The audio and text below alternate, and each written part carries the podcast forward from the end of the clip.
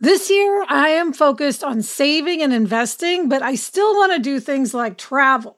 NerdWallet lets you compare top travel credit cards side by side to maximize your spending, some even offering 10 times points on your spending, which means you could end up with a free flight or maybe a better hotel room. So, what could future you do with smarter financial decisions? Compare and find smarter credit cards, savings accounts, and more today at nerdwallet.com. Nerdwallet, finance smarter. Reminder credit is subject to lender approval and terms apply. Eating processed food for every meal isn't healthy for people or for dogs. We all know that. And kibble is subject to multiple rounds of high heat processing, making it an ultra processed food. The farmer's dog is real, fresh, healthy food with whole meat and veggies gently cooked in human grade kitchens to preserve their nutritional value. My dog Barnaby loves the farmer's dogs. When he sees me pulling one of those packets out, he comes running. It's personalized, vet developed, and it has recipes for as little as $2 a day. Meals arrive in pre portion, ready to serve packs, and they're conveniently delivered on whatever schedule works for me. Get 50% off your first box of fresh, healthy food at thefarmersdog.com slash happier. That's 50% off your first box at thefarmersdog.com slash happier. Hello, happier listeners. Recently, the terrific Kelly Corrigan and I had a conversation on her podcast, Kelly Corrigan Wonders. You may know Kelly's work from her podcast, or from her many New York Times bestselling books, or from her PBS show, Tell Me More. I thought you might enjoy listening to the conversation, so I'm adding it here to the Happier feed. If you're intrigued, you can listen to her podcast, Kelly Corrigan Wonders, watch the TV show Tell Me More, read her books, such as her most recent book, the bestseller Tell Me More Stories about the 12 Hardest Things I'm Learning to Say. Happy listening!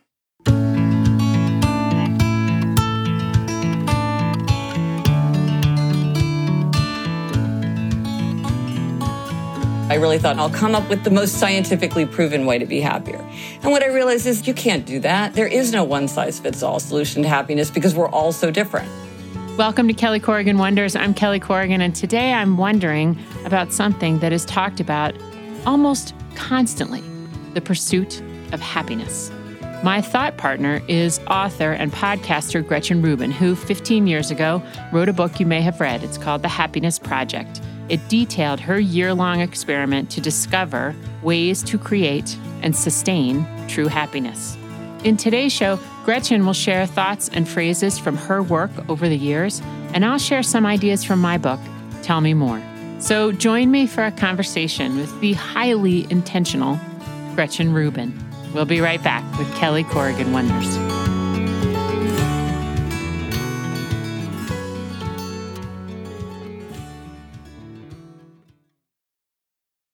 When you're hiring for your small business, you want to find quality professionals that are right for the role. That's why you have to check out LinkedIn Jobs. LinkedIn Jobs has the tools to help find the right professionals for your team faster and free.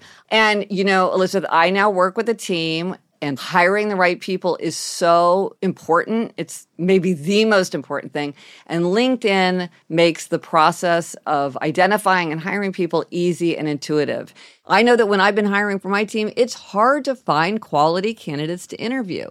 And LinkedIn isn't just a job board. LinkedIn helps you hire professionals you can't find anywhere else even those who aren't actively searching for a new job but might be open to the perfect role. In a given month, over 70% of LinkedIn users don't visit other leading job sites. So if you're not looking on LinkedIn, you're looking in the wrong place. On LinkedIn, 86% of small businesses get a qualified candidate within 24 hours. Hire professionals like a professional on LinkedIn.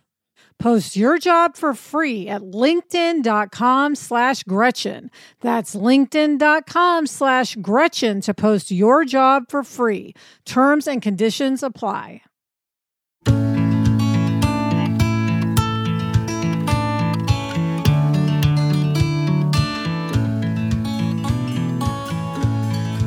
Welcome back to Kelly Corrigan Wonders. I'm Kelly Corrigan. My guest today is author Gretchen Rubin. She's been on the show before, but we're having her back because she's currently celebrating the 15th anniversary of her book, The Happiness Project, which details a year in her life in which she very consciously sought out happiness and found some ideas for all of us. Here's my conversation with Gretchen Rubin. So, here we are, Gretchen and Kelly, sharing some insights about relationships in honor of the 15th anniversary of the Happiness Project. Congratulations. Thank you so much. Yeah, it's hard to believe. So, of all the things that you brought up in that book, I think that probably the one I'm most interested in that most overlaps with everything I've been thinking about is relationships. So, you and I both know that meaningful connection to others is the number one driver of human happiness across time, across culture. So mm-hmm. let's talk deeply about what you had in mind going into the Happiness Project, what you surfaced during that year, and then how, if at all, anything has changed over these past 15 years. And then I'll feed in some ideas from uh, my book, Tell Me More. Yes. Um, well, you're exactly right. And this was something that I didn't realize when I first started researching happiness that ancient philosophers and contemporary scientists agree that if you had to pick one thing, like what is the secret to happiness? Um, it would be relationships because we're, you know, among the most social creatures on the planet. We need to have deep, intimate bonds. We need to be able to confide. We need to feel like we belong. We need to be able to get support. And just as important for happiness, we need to be able to give support. And so anything that we do with our precious time, energy, or money that deepens our relationships or broadens our relationships is likely to make us happier. So with my original happiness project, I did many things to deepen and broaden my relationships. And, you know, I'm redoing it now in the present. And again, I'm turning to relationships, though my relationships look different, of course. Yeah. You know, when my dad died, I was writing his eulogy and I thought, what is the thing that he gave me above all mm-hmm. else? And it was that he taught me how to love and he taught me how to be loved. Mm-hmm. And I think sometimes it can be complicated to relax enough to let yourself be loved, or people have complicated ideas about how worthy they are of such a glorious thing. I wonder if over these 15 years you've had any takeaways on that count because you're raising young people and so you see them come into their own and sometimes that that adolescent period is so rough that it leaves mm-hmm. people in a sort of toughened, more defensive stance. Mm-hmm. And they don't have that softness, that porousness that allows them to love and be loved.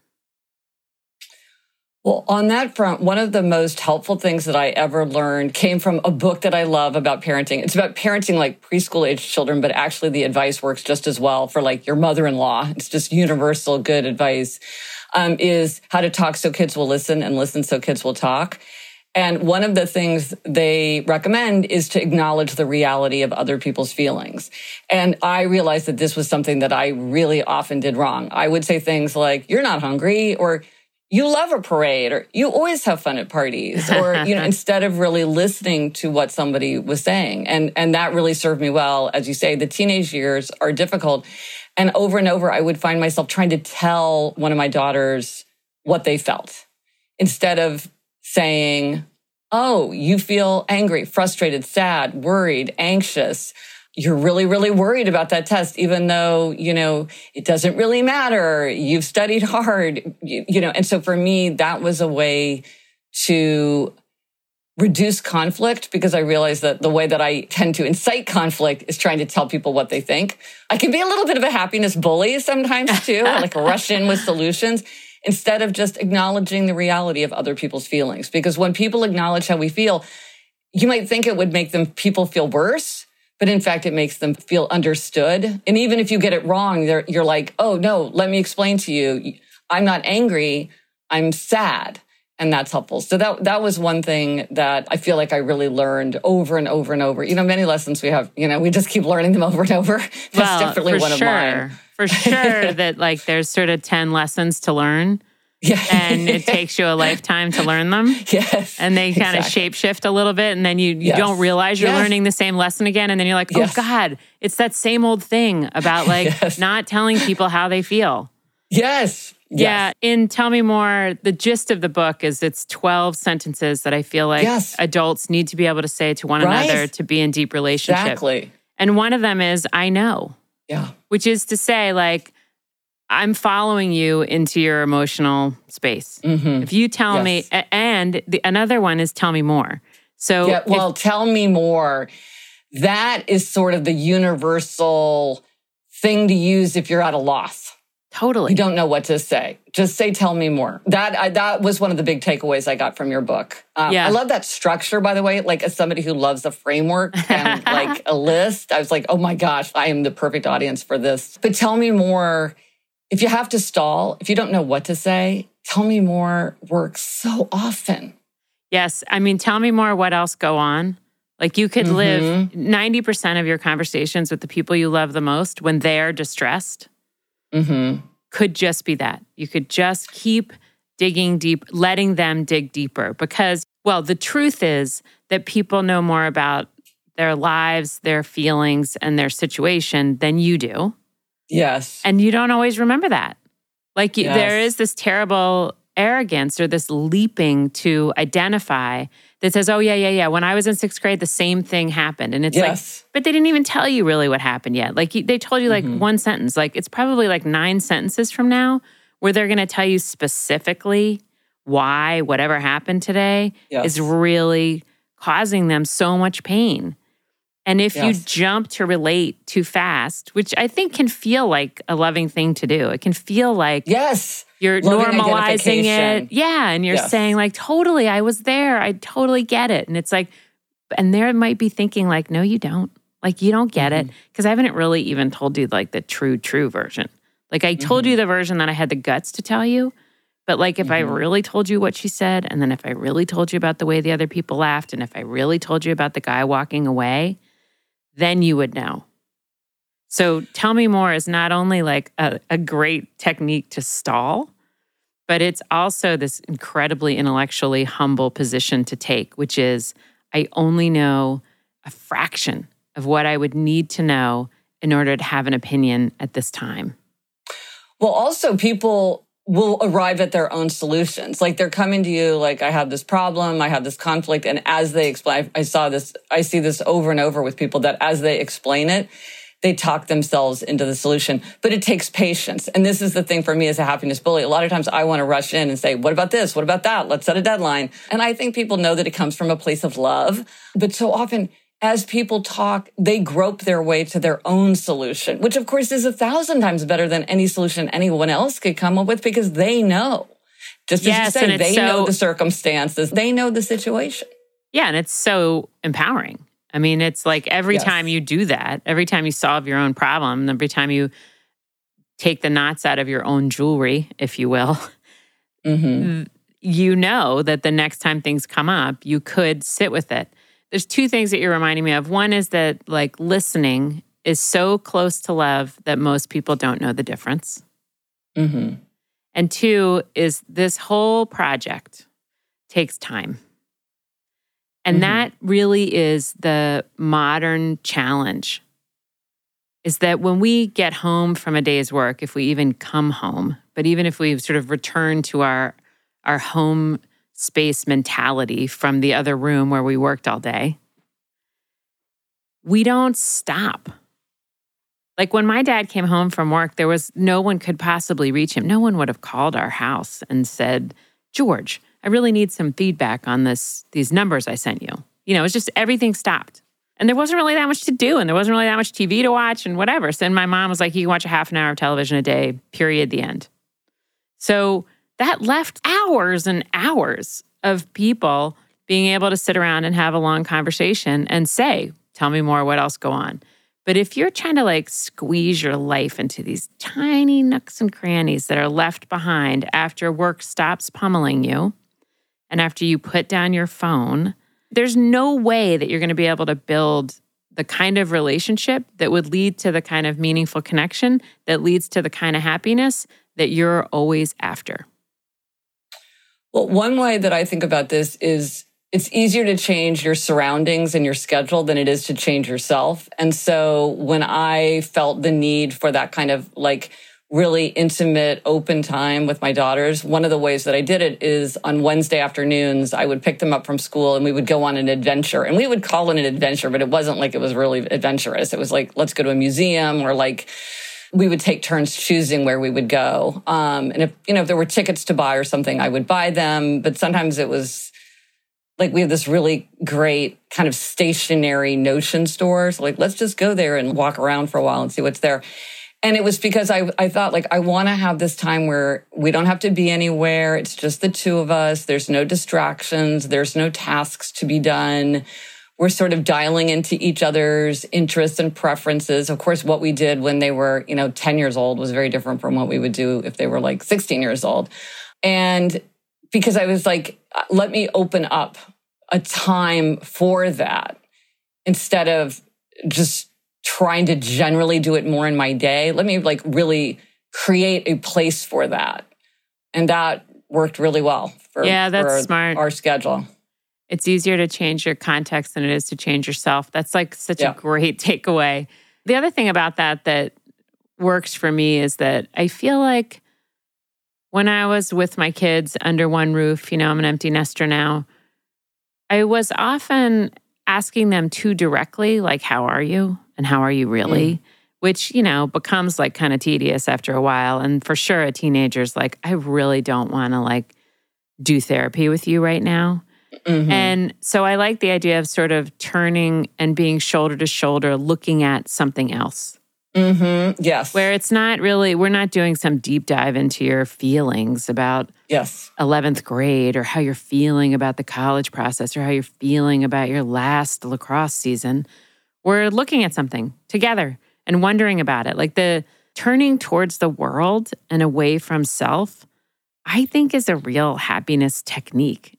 Well, I live in New York City, and so I, I'm not driving my kids around, which is a happiness booster. But one of the things that many parents of teenagers say is that is a great time to talk to your kids because, like, they know that the end is in sight. You're sort of isolated. You're not looking at each other, and that a lot of times that's when they get the confidences or you know things start coming out. But exactly as you say, one of the things my daughters and I would often go to museums and we would just sort of amble around. It's not like we were carefully studying the art. It was more like we just need something to look at and to move along and we're on our feet and we're moving through space. And then we would stop and have a cup of coffee. It, it's a really good way to let things come out in a way that feels more natural than to like, yeah, like sit down and grill someone where a person might feel very much on the spot. I think this is true of, of adults as well. There's something about walking and talking that's different from sitting across a table from someone or sitting. Oh, for you know, sure. For sure. I mean, you might as well like add dopamine to the picture when possible.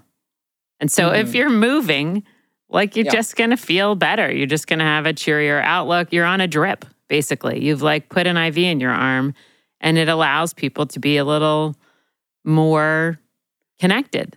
And the, the other Yeah. thing that you're saying, which is so great, is like kind of low stakes, agendaless time Yes, yes. and that that there just could be a lot more of that in the world and a lot more of that between people i mean that's why you know i just moved after 29 years in california we sold our house when claire graduated and went to college and now we live in new york city and in bozeman montana and i had to leave a lot of good friends and i'm finding it really hard to stay deeply connected to them because when you make a phone call, it's kind of like the clock is ticking and there is a little bit of an agenda. Like you can't just be together in the same space. So Mhm. I was just in California Mhm. and I was hanging out with my old pals, Betsy and Beth, and we were in the kitchen and we were doing dishes and we played some backgammon and we sat on a sofa and we watched lightly some NFL and chit chatted. And it was like, oh, this is why face to face is so important because there's no rush to like clip through your list of updates for one another, which mm-hmm. can make it so superficial and dull. When I was in high school, we would go on, we would do errands together. It'd be like, oh, I have yes. to run a bunch of errands for my parents. Do you want to come? And you'd be like, yeah, I'll come run errands with you. And you just hang out and somebody else is going to the hardware store. And like, I love, I miss that kind of time, just kind of like hanging out, you know, yeah. um, because we're all sort of charging through our to-do list. Yeah. Um, well, I love doing a walk and talk where because I feel like that kind of captures that aimless feeling. It's like I'll just, especially for like I have a friend who lives in London, so the time change is really hard. But uh, we'll set a time, and then I'll be walking around Central Park, and she'll be doing whatever she's doing, and we'll just kind of talk about whatever. So there's sort of no agenda. It's not like, oh, I'm calling to hear how XYZ went. It's just like, I'm just checking in. Yeah. Um, but you're right. It's not the same thing. I mean, this is the great challenge of our age, of course, which is how do we adjust to a world where many things happen virtually, where we just took for granted that things like work would, for the most part, happen face to face. And now we're struggling to understand how do you manage relationships when often you aren't face to face. And of course, there's a huge boon to this, but it's kind of a whole new challenge. Coming up next, Gretchen explains her four tendencies framework, and I explain the importance of learning to say the word and the sentence no. We'll be right back with Kelly Corrigan Wonders.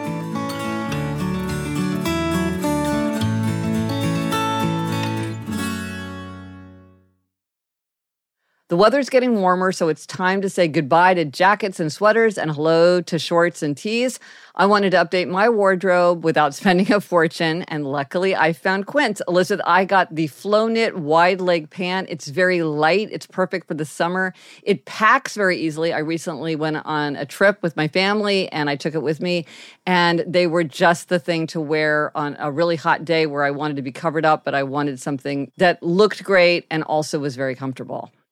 And the best part all Quince items are priced 50 to 80% less than similar brands. By partnering directly with top factories, Quince cuts the cost of the middleman and passes the savings on to us.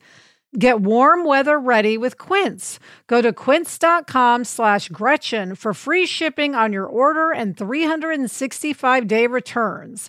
That's Q-U-I-N-C-E dot com slash Gretchen to get free shipping and 365 day returns. Quince.com slash Gretchen. Gretch, I know from my own experience that baby making is not always simple there is a lack of knowledge surrounding how to get pregnant. And when you want to conceive, there can be a lack of understanding and resources. Frida Fertility is the only one stop shop that makes it easier to make a baby with a set of solutions for everything from reproductive health to uh, ovulation tracking to conception aid. Frida is simplifying the journey to parenthood with products that help you go from trying to making a baby. Frida products are innovative, easy to use, and accessible, from ovulation prediction to at home insemination kits. This is baby making simplified. Find Frida Fertility on Amazon, at Target, and select CVS stores near you. That's Frida Fertility, F R I D A, Frida Fertility. Do you want to set your child up for success? IXL Learning is an online learning program for kids. It covers math, language arts, science, and social studies. IXL is designed to help them really understand and master topics in a fun way with positive feedback. Well, I know with Eleanor, when she was struggling so much with math, if she had been able to do online learning at home, she would have been much better able to keep up with the class, and that would have just made the whole situation much easier for her. Don't miss out. One in four students in the U.S. are learning with IXL. IXL is used in 95 of the top 100 school districts in the U.S. Make an impact on your child's learning. Get IXL now. And happier listeners can get an exclusive 20% off IXL membership when they sign up today at IXL.com slash happier. Visit IXL.com slash happier to get the most effective learning program out there at the best price.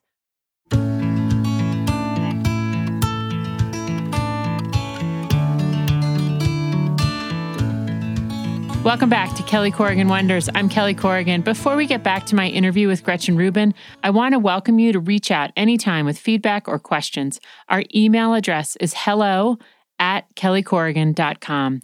I also want to mention that at the end of every show, we share our takeaways, and then in the middle of every week, we send out our top three takeaways to thousands upon thousands of listeners. If you'd like to be one of them, just send us an email hello at kellycorrigan.com. Okay, let's jump back to my conversation with author, podcaster, and happiness expert, Gretchen Rubin. Another one of the 12 sentences from Tell Me More that you really have to be able to say to be an adult in the world, in relationship, is no. And mm-hmm. I feel like part of what you're talking about with landing some of these big ideas into like a schedule or a to do list or a ta-da list, as you say, is to kind of operationalize your values. So it's like, if you're going to spend some time knowing yourself and asking yourself the hard questions what makes you feel guilty what makes you feel joy if you're going to kind of like have a running inventory of your moods and then take the time to trace them back and figure out, oh, why am I in such? a, Oh, yeah, yeah, yeah. I know why I'm such a good mood. I talked to Tammy this morning. It was so funny. We had such a big laugh. And then it's like, well, great. Maybe I should schedule more time talking to Tammy. And mm-hmm. that means that you're going to have to say no to all kinds of things. And I think that saying no typically gets easier with age. And so I wondered if in the 15 years since the Happiness Project came out, if you have gotten better at saying no to preserve time for the things mm. that you know drive your happiness. Well, one of the biggest insights that I got in the interval between when I first wrote the Happiness Project is when I was writing my book Better Than Before, which is all about habit change. I got this insight about personality differences, which turned into my framework called the four tendencies, which divides people into upholders, questioners, obligers, and rebels. And whether you're an upholder, questioner, obliger, or rebel is very relevant to how easy do you find it to say no to other people's demands. And it, and you know, when I wrote the happiness project, you know, or just in my life, I had no idea what this framework was or or what my category was until I created it. But what I learned about myself is that I am an upholder, which is a very small group of people, and upholders find it very easy to stick to their own expectations for themselves or to stick to outer expectations. And so they find it relatively easy to say no when something interferes with that. This can make them seem very cold because sometimes it's, you know, Kelly, you're like, Hey, um, can you proofread my my report because both of our reports are due tomorrow and i would say kelly i'm sorry i don't have time to help you because my report's due tomorrow too and i need to work on my report and some people are like woo that's cold but to an upholder, that seems appropriate. So upholders, questioners, obligers, and rebels all have their own strengths and weaknesses, and they all have their own ways of saying no. I mean, I assume no. obligers find it torturous to say no. Yes, you got it. So you know the framework. Yes, obligers. If you have trouble saying no, it's very likely that you are an obliger, or you might be a questioner who has a very high value of, uh, of like being considerate for other people. That's pretty rare. If you really say to yourself, "Wow, I really have trouble saying no," if you say, why do I keep my promises to other people, but I can't keep my promises to myself, that then that's an obliger, which is the biggest group of people for both men and women. Like you probably are an obliger or you have many obligers in your life. But that's one thing I found out about myself is that isn't one of my challenges for the most part. Mm-hmm. You know, another thing from Tell Me More that's so aligned with what you've talked about is knowing when to say good enough.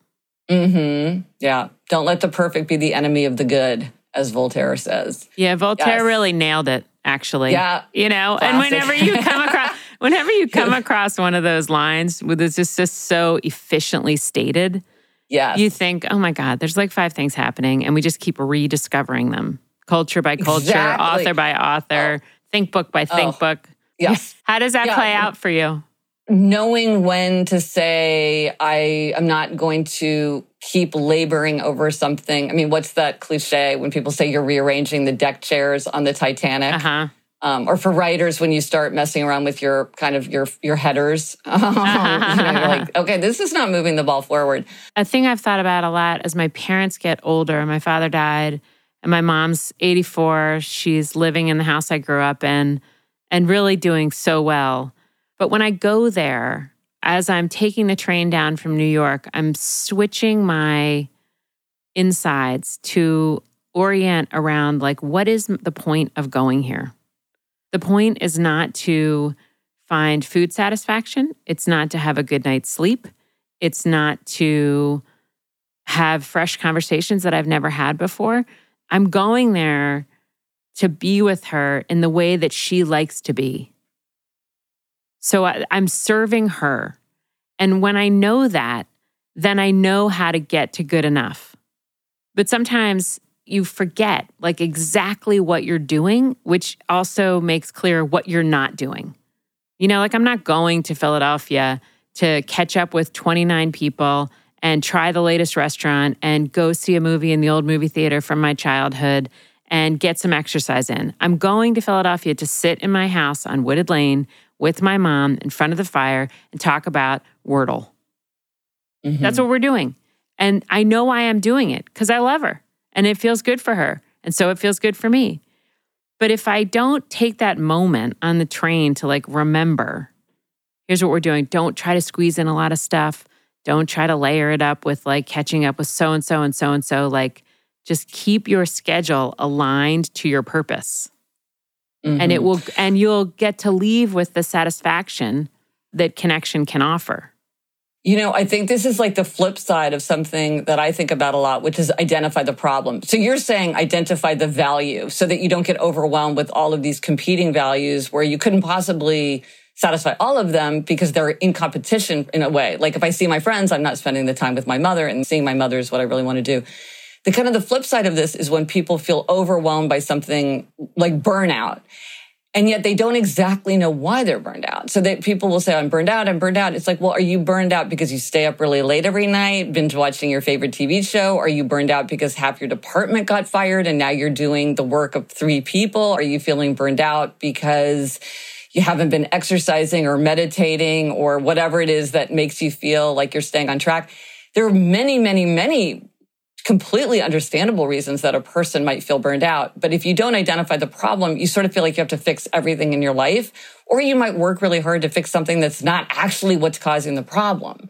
Um, if you're feeling burned out because you're having a really tricky relationship with your boss, going to bed a half an hour earlier is probably, it might not be a bad idea, but it might not address the problem. But strangely, it's really easy not to identify the problem. Just the way you're saying, it's very easy not to really hone in on what is my real reason for doing what I'm doing. And so we feel very overwhelmed by possibilities of like things that it could be or might be or that we could be doing or that we should be working on. Um, and I think that you're exactly right. When we really pinpoint what it is that we are trying to achieve or what is stopping us from whatever the happiness stumbling block is, then it's a lot easier to see how actions follow. So, the two ways to do that that I know of, and I wonder if you have more, is journaling, where you're hmm. really mm. asking yourself, tell me more. What else? Go on, Kelly. What is actually bothering you? And trying to zero in, as you say, so that you're not in that terrible kitchen sink scenario where you're like, and then, and this, and also, yeah, you know, that yeah, it like yeah, yeah, kind of helps you like separate yes. and admit yes. like what is really, really, really the problem.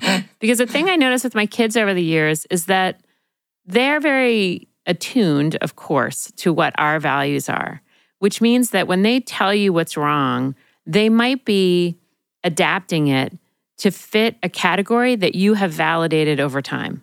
Huh, so, what do you mean? like instead of saying my feelings are hurt because there's some party that I didn't get invited to, which they think that that we might say, oh, there's always parties. You're going to get invited to some and not invited to others, and we're going to like kind of hand wave it.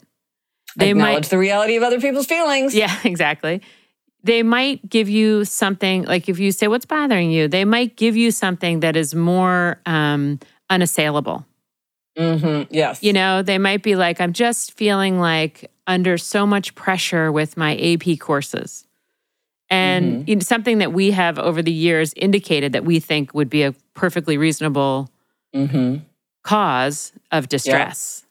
What was the second one? You said there were two ways journaling, and what was the other one? Friendship, like great friendship. Like, you know, if, oh, you, if you're walking and talking with somebody ah, and they're good right. at it and they can tell me more you, like if yes. they give you, tell me more, what else go right. on, and, and give you time to get to the actual bottom, mm-hmm.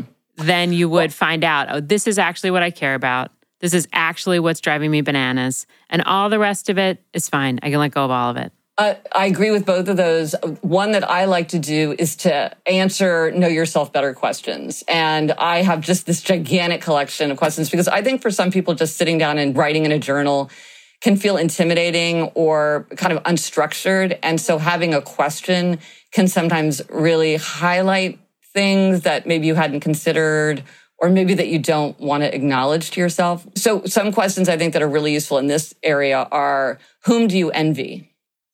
because we often don't want to admit that we envy somebody. It's a very kind of unattractive emotion, but it's a very useful emotion because when you envy somebody, they have something that you want. Mm-hmm. And so if you envy somebody because they're going on all these great trips, then it's like, okay, well, maybe you want to travel, but you haven't even acknowledged that to yourself. Or like you envy somebody who's doing a lot of public speaking and maybe you have an unacknowledged desire to like grab the mic yourself. Another one is what do you lie about? Mm. Because when we lie about something, it's often because our life doesn't reflect our values, right? Because if it, if it reflected your values, you would just be honest. But if it, if you're lying, it's because in some way you wish that the truth were different. So like a friend of mine said that she, her pediatrician said, how much TV would you say your kids watch each day? And she just lied. Mm-hmm. it's like another parent can be like, oh, this is fine. Three hours of TV is fine. But if you're lying about it, it's because you wish the truth were different. Your life doesn't reflect your values. So often I think a good know yourself better question can kind of throw yourself into an unexpected light because you think, you know, of course we know ourselves. We just hang out with ourselves all day long, but it's so hard to know ourselves and to identify the problem and to sort of understand the roots of what's going on that I think sometimes having a, a very pointed question and sometimes it's a happy question. Like, what did you do for fun when you were 10 years old? That's probably something that you're going to enjoy as an adult. That's like a lot of adults think, I don't even know how to have fun. Mm. Um, yeah. The truth is that like we have to work to reveal ourselves even to ourselves, which yes. might make journaling the better avenue because you can be a little more honest and you might be embarrassed to reveal to your friend that like I'm kind of jealous of Yes.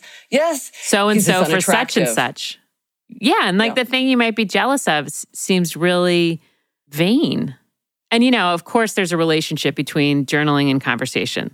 Like you say it in a journal, you've just taken a step to saying it to another person, which will lead you to the meaningful connection that will be the number one driver of your happiness for the rest of your life. Is I feel like there is this little hop, skip, and a jump between a thought and then language and then action. It is so striking to me how often something that just feels like the biggest, darkest secret that other people are just like, that's really not that big a deal. Mm-hmm. You know, or mm-hmm. like, that's okay. Or mm-hmm. we've all done it.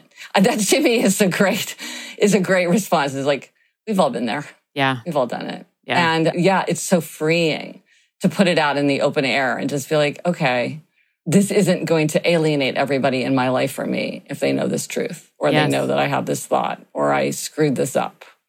Yeah. And I think it goes for really deep, hard stuff. I mean, I've been in some very small circles where people admit something like sobbing that they're so ashamed of, that is something that society has deemed shameful and wrong.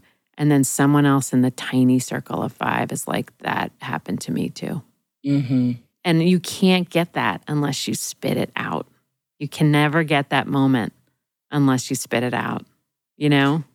Yeah, and then you're right. Maybe that's why the journal like is the important first step because by just by articulating it in words, even if you're you're confiding it to the page, which may be to yourself, you know, you may be locking your journal up and putting it in a lockbox, but there is an implied audience, and just by articulating something, it often becomes more understandable, not so looming.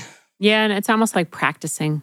Mm-hmm. You know, mm-hmm. it's like a pre-communication. I mean, you're you're not only like revealing yourself to yourself and like getting way more clarity, a much finer understanding of what makes you tick, such that you can like plan a different kind of day. Like I, one of the things that I watched uh, my older kid Georgia like really figure out, and it was so cool to see it was what does she need in a day for it to be great? How much activity, how much downtime, how much outside time, how much inside time, how much movement. You know, like she really refined her day as she learned. And that helps you um, admit things to yourself. Like a thing that I have really come to admit to myself is that I like a lot of plates in the air. I'm the mm. person who likes to put another spinning plate on top of a pile of spinning plates instead of kind of picking up on what other people are giving me. So, like, an example is my mom feels so sorry for me that I travel so much. And she just can't imagine that that's not brutal for me. And I often say to her, like, I actually like it. Like, I like being on a plane because I never go on Wi Fi. So it's just total downtime. And I get a completely different kind of thinking done and I, I clear things out of my mind. I can make a ton of hard decisions on a plane. And I love being somewhere because I never stay in a hotel, which makes me sort of sad and depressed. I always stay with friends. And I love being in someone else's house. I love seeing their dog. I like seeing how they do their coffee. I like overhearing their family in conversation. I like walking their neighborhoods with them. You know, like I like being immersed in somebody else's world. I find it like helps me observe more closely how people are doing their lives in a way that I find both kind of fascinating and also instructive. And so instead of accepting the pity that people are offering me for traveling so much, I want to say back to them, oh, I love it. I find it like more or less restorative. Or it's like a, a, been a huge and wonderful and surprising part of my life since the middle place came out and put me on the road that I like it. And then people often say, God, you must be so tired. And I think it's really important that I disavow of that notion, lest your vision of me become my vision of me by accident. Like I'm not tired. I'm okay. Like I'm totally fine. And I I don't want to stop working. I don't fantasize about stopping work. And I often like my day ends at two o'clock. And I like telling people that so that it's all getting mirrored back to me as it feels to me rather than as it feels to them. One of the biggest things that I realized since I wrote the Happiness Project is when I started it, I really thought, well, I'll study the science, I'll study the philosophy, like, you know, I'll, I'll learn everything and then I'll come up with the best way and the right way and the most, you know, the most scientifically proven way to be happier. And what I realized is you can't do that. There is no one size fits all solution to happiness because we're all so different. And the idea that for one person, travel could be a big source of happiness and for someone else, it would be a major source of unhappiness. Or some people might love the opportunity to go stay in a hotel room. And for them, that would be just tremendously energizing and delightful. But it's like, only you can know. I mean, and it's funny because people often say to me, like, well, what is the best way to make your life happier? And then I'll say, oh, there's no one best way. You know, we all have to figure it out for ourselves. And then they'll say, sure, you know, sure. But really, what is what's the best way? And I say, well, what's the best way to cook an egg? Mm-hmm. And they say, well, it really depends on how you like to eat your eggs. And I say, right. There's no one right way to cook an egg because it depends on how you like your eggs. Yeah, yeah, And there's no one right way to be happier. And I think this is something that's it's it's just very hard to grasp because if something makes us happy or unhappy or energized or overwhelmed or even just in terms of our sensational you know, I wrote this book Life in 5 Senses and I was just flabbergasted by how different everyone's sensory universe is. Like we're all in our own universe. It feels like we're in the same place, but we're not. And it's just so hard to realize that the kinds of things that make one person happy don't necessarily work for someone else. Now you could say something like, well, relationships are a key to happiness. Absolutely. Relationships are a key to happiness, but some people like you love to go out and about and stay with friends and, and, you know, meet a lot of people and you get a lot of energy. And some people maybe want like a handful of old friends that they see one on one and that's what recharges them. Totally. Um, and, and I think it's very easy to say to people, especially children, well, if this works for me, it will work for you. You're doing it wrong or there's a better way. I did this with my children, just even the simplest thing of like how to do their work because I'm a person who needs a desk. I love a desk. I always work on a desk. I would have a desk in the bathroom if I could. I love a desk. and my daughters just don't work at desks. And they'd work on their bed, they'd work on the floor. They'd, and I would just feel like, you can't concentrate like that. You got to go sit at a desk. And then I went to one of these big, uh, you know, like a WeWork, like a communal workplace. And I saw that they had furniture that was like as if you were sitting on a single bed, essentially, except it was dressed up to look like office furniture, but you were sitting in the position that you would be sitting in if you were working on your bed. And I thought, this is a thing. Right.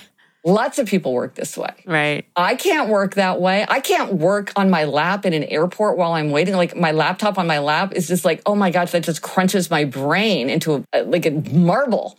But a lot of people do. Yeah. And yeah. so- but it's very easy to say, well, if it works for me, it'll work for you. This is what I need.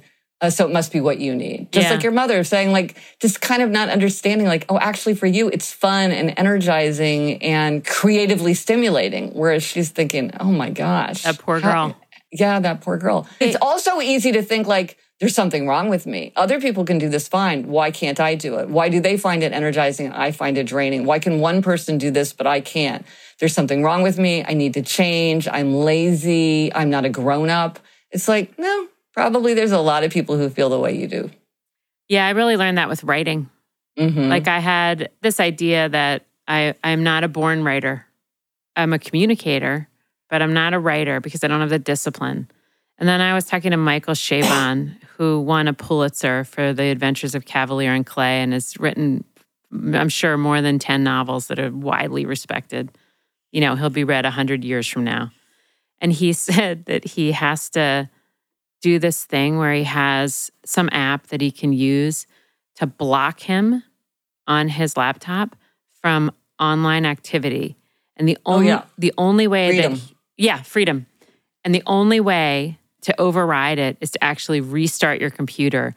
Mhm. And he does it so often that the sound that Apple laptops make when they turn back on is to him the sound of failure because it Mm. means that he had to do it, that he Mhm. couldn't take it, Yeah. he couldn't control himself. And I was like, okay, so maybe this story that I've been telling myself that I'm not built for this, that I'm too easily distracted, that I work in these weird bursts instead of this very defined schedule means that I'm not meant to do this. And that's Mhm. not true. And Mhm. the, but that takes like a super strong ongoing conversation with yourself. And it mm-hmm. takes some resistance to what the culture is telling you is good and right. Because, Well, and that- oh, oh my God, are there people out there, these influencers who are telling you, do this, not that, do this, not that, do this, not that, all day long? You're getting pushed around with this advice that is one size fits all. And then you think about like the cultural values of America and commercialism and body type. And I mean, go down the list. Like we're in a dangerous context because the context is full of conviction about what is good and right and what you should and should not do. And a lot of times it's commercially motivated. And a lot of times it's going to point you away from what you and yourself have decided actually matter for you. Right. And I think we just have these expectations of what things should look like. And so it, we don't even really notice when we're different. And uh, like back to your point about the, your work style, a very kind of big distinction in work style, and this again is like a know yourself better question, is are you a marathoner or, or a sprinter or a procrastinator? So when it comes to work pace, some people are like me. I'm a marathoner. So I like to start early. I like to work steadily. I don't like to work too hard on any, at any one time. I don't like to be up against a deadline. I usually finish things early because I don't like to be up against a deadline. But then there are sprinters and sprinters love the deadline. They like the, the adrenaline of the rush to the finish. They like to work intensely. If they start too early, they kind of burn out. They lose interest. Like they really get their best ideas right up against the, right against the end. I remember I got my insight into this because I was talking to a friend who was getting ready to give a big speech. And I said, Oh, have you been practicing your speech? And she said, Oh no, I don't know what I'm going to say until they're miking me up at the, in the back. That's when I get my ideas. And I was like, whoa, I could not live that way. But from the outside, a lot of times marathoners or the sprinters themselves think they're procrastinating because procrastinators also work up against a deadline. But the thing about procrastinators is they're people who often it's because of anxiety. They're not starting even though they know they should and they're putting it off and they're putting it off. And it's only when the deadline becomes so overwhelming that they will start to work. And the way you know whether someone is a marathoner or a procrastinator is how do they feel about their work product? Because if they feel good about what they did, they're probably a sprinter because that's the way they like to work. And so they're proud of what they did. They like the process. They felt good about it. Procrastinators are often full of regret and they think, oh, I could have done better if I'd given myself more time. And so if you're a procrastinator, you want to say, okay, well, let me do things like just do like one small step just get started, you know, just open up a document and put a, a, a, headline, just make one phone call, just look up one, you know, site, get yourself started. But a sprinter, it's like maybe everybody around you is saying, Hey, it's, come on, you got to get started. What are you doing? It's time. It's time. And you're like, you know what? I work when I work, when I have my ideas. That's when I have my ideas. And this is my way. And it's the right, right way for me. And realizing that that's a distinction that a lot of people have can help you understand yourself. I'm a total sprinter. Yeah, I mean that's what made me think of it because you're describing a sprinter, which is you like that that adrenaline and that kind of that excitement and intensity. I like the, the game. outcome. I like the game. Like right at the end, it feels like a game where it's like, oh my god, what what is going to happen here? Like, and I can almost feel when I should be doing something and I'm not. And I'm old enough now to say, oh, I guess you're not ready. Like it'll yeah. you'll yeah. you'll start to move when it's yes. when you're really ready. And when you start to move, you will have yes. most of your mind share. Whereas if you start right now, you're going to be like working at 60% mind share. See? And you're going to be drifty in your thinking. Yes. But yes. if you wait, you might get like 95% mind share where it's like you can't even hear the people in the next room. You forget to go to the bathroom. Like talk about falling into that flow state that's so delicious where you really are unaware of the world around you. And it's so rare. But I think maybe for me, I need to get all the way so I can see the deadline clearly in front of me. And I think, okay, it's go time. Like, push. Well, see, this is a perfect example because I, I would never work that way. One of the reasons I never became a journalist is that I cannot stand having a deadline. Mm. And so what you're describing just sounds awful to me, but it clearly works really, really well for you. But you can see how it's really helpful to know about these distinctions. So like, let's say you and I have to work together and I'm dependent on you getting me some piece of information for me to do my work. So that's a conversation that we can have. Instead of me saying, you're doing it wrong, it's more like, well, I need this piece of it. How do we work on that? How do we get to a situation where we can both do work in our own way so that we have the circumstance that allows us to thrive, but that we can also work together instead of thinking that we all need to be on the same page or agree about what the right way is. It's whatever works for Kelly. It's whatever works for Gretchen. If we have to cooperate, then we need to work that out. But I think often people are sort of trying to convince everybody like, they're right. Like, I'm going to give you a little pep talk about why you should do things my way. Yeah. It's like, yeah. I'm never going to do things your way. Right, Never. right, right. Don't waste Never. the energy. Let's, No. let's spend all this time being honest Yeah. about how we work and seeing how we can Yeah. get that to a functional state.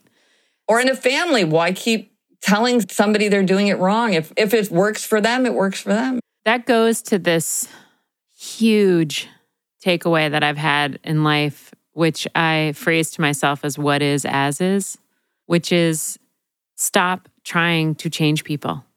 Because I Mhm. think the impulse to edit one another hmm is so strong and it's so foundational to so many conflicts, which is Mhm. you're basically saying, don't be that way. Don't think like that. Don't Yeah. operate in that manner. And the sooner you can accept what is as is, the sooner you can get to some sort of solution that incorporates people as they actually are. There's another way people sometimes say it, which is you shouldn't try to teach a pig to sing. It can't be done and it makes the pig angry. Mhm. You know, it's so arrogant to think that we can solve a person's problem by changing the way they are. Mhm. And it it goes to this larger great moment that I feel like we're in, which is that there's this seems to me a broader understanding of psychology and in particular behavioral psychology. And I sort of feel like from presidential elections to interpersonal conflict, he who understands behavioral psychology wins because we are only ourselves in the context of our psychology. Like that's what's driving us.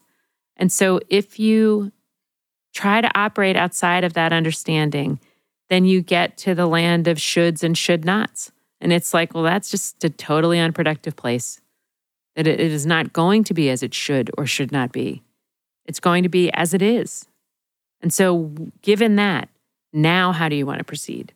Well, I think that's with relationships. One thing that's really helpful is humor. If you can make it into a joke, if you can talk about it in a way where it's like you're still getting to address something that's maybe like kind of this simmering conflict that you know it's always going to annoy you. Like my husband has this thing where he just doesn't answer questions. It's just it sound makes him sound like a real jerk which he's not a real jerk. He's a, he's a wonderful and delightful person but he doesn't answer questions. And that's really annoying. And i don't really understand why not. He's a questioner under my framework and they often don't like to answer questions but but now it's it's just a joke. And and i can be like here you are not answering my questions. You're you know driving me bonkers. And but so i can sort of talk about it in a way that is humorous, but acknowledges it. And that yeah. makes me feel better and it makes him feel better. And I think sometimes it helps us reach a better solution. Obviously, this doesn't work sort of in the world, but it, in, I think in relationships, being able to talk about it with a lightheartedness and a levity can kind of reframe it so that you can broach it without it being very charged. Yeah. It can be very charged. In our house, we say funny always wins. Yes, well, it does. it's very effective. You get people's attention and you put them in a better mood, and then everything is better. That's why I think sleep is so important. It's just if you don't have sleep, you're just cranky, and then everything is worse. We all have a better sense of humor when we're well rested. Well, thanks for having me on. Thanks for being on my pod. This is like a conversation that's going up on both feeds, so it's kind of cool. So thanks a lot. And hi, everybody on the Gretchen Rubin side. And hello, everybody on your side. Yeah. And happy 15th anniversary to the Happiness Project. Oh, thank you. Here are my takeaways from my conversation with Gretchen Rubin. Number one, whether you're an upholder, a questioner, an obliger, or a rebel, it's always okay to say no.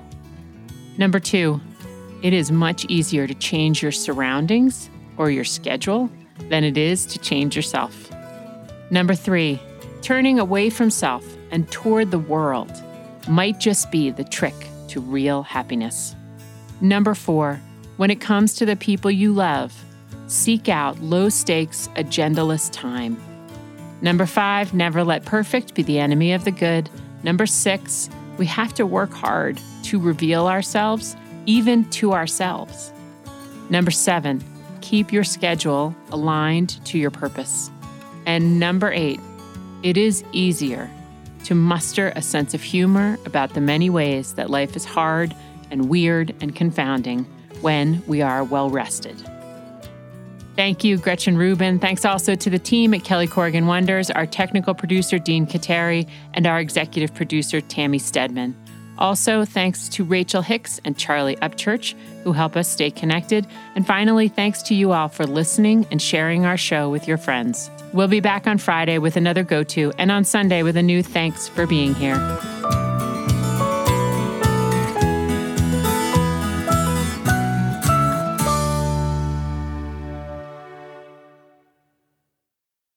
Hello, happier listeners. I hope you enjoyed this conversation between me and Kelly Corrigan.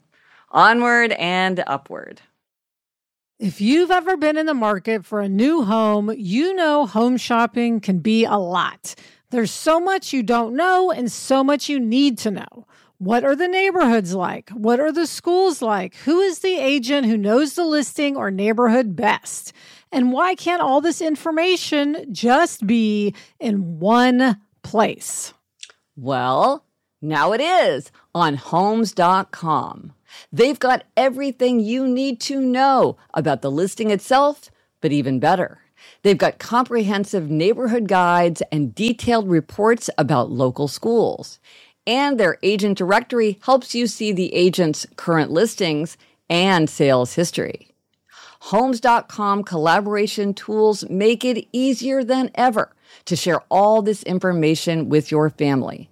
It's a whole cul-de-sac of home shopping information all at your fingertips. Homes.com. We've done your homework.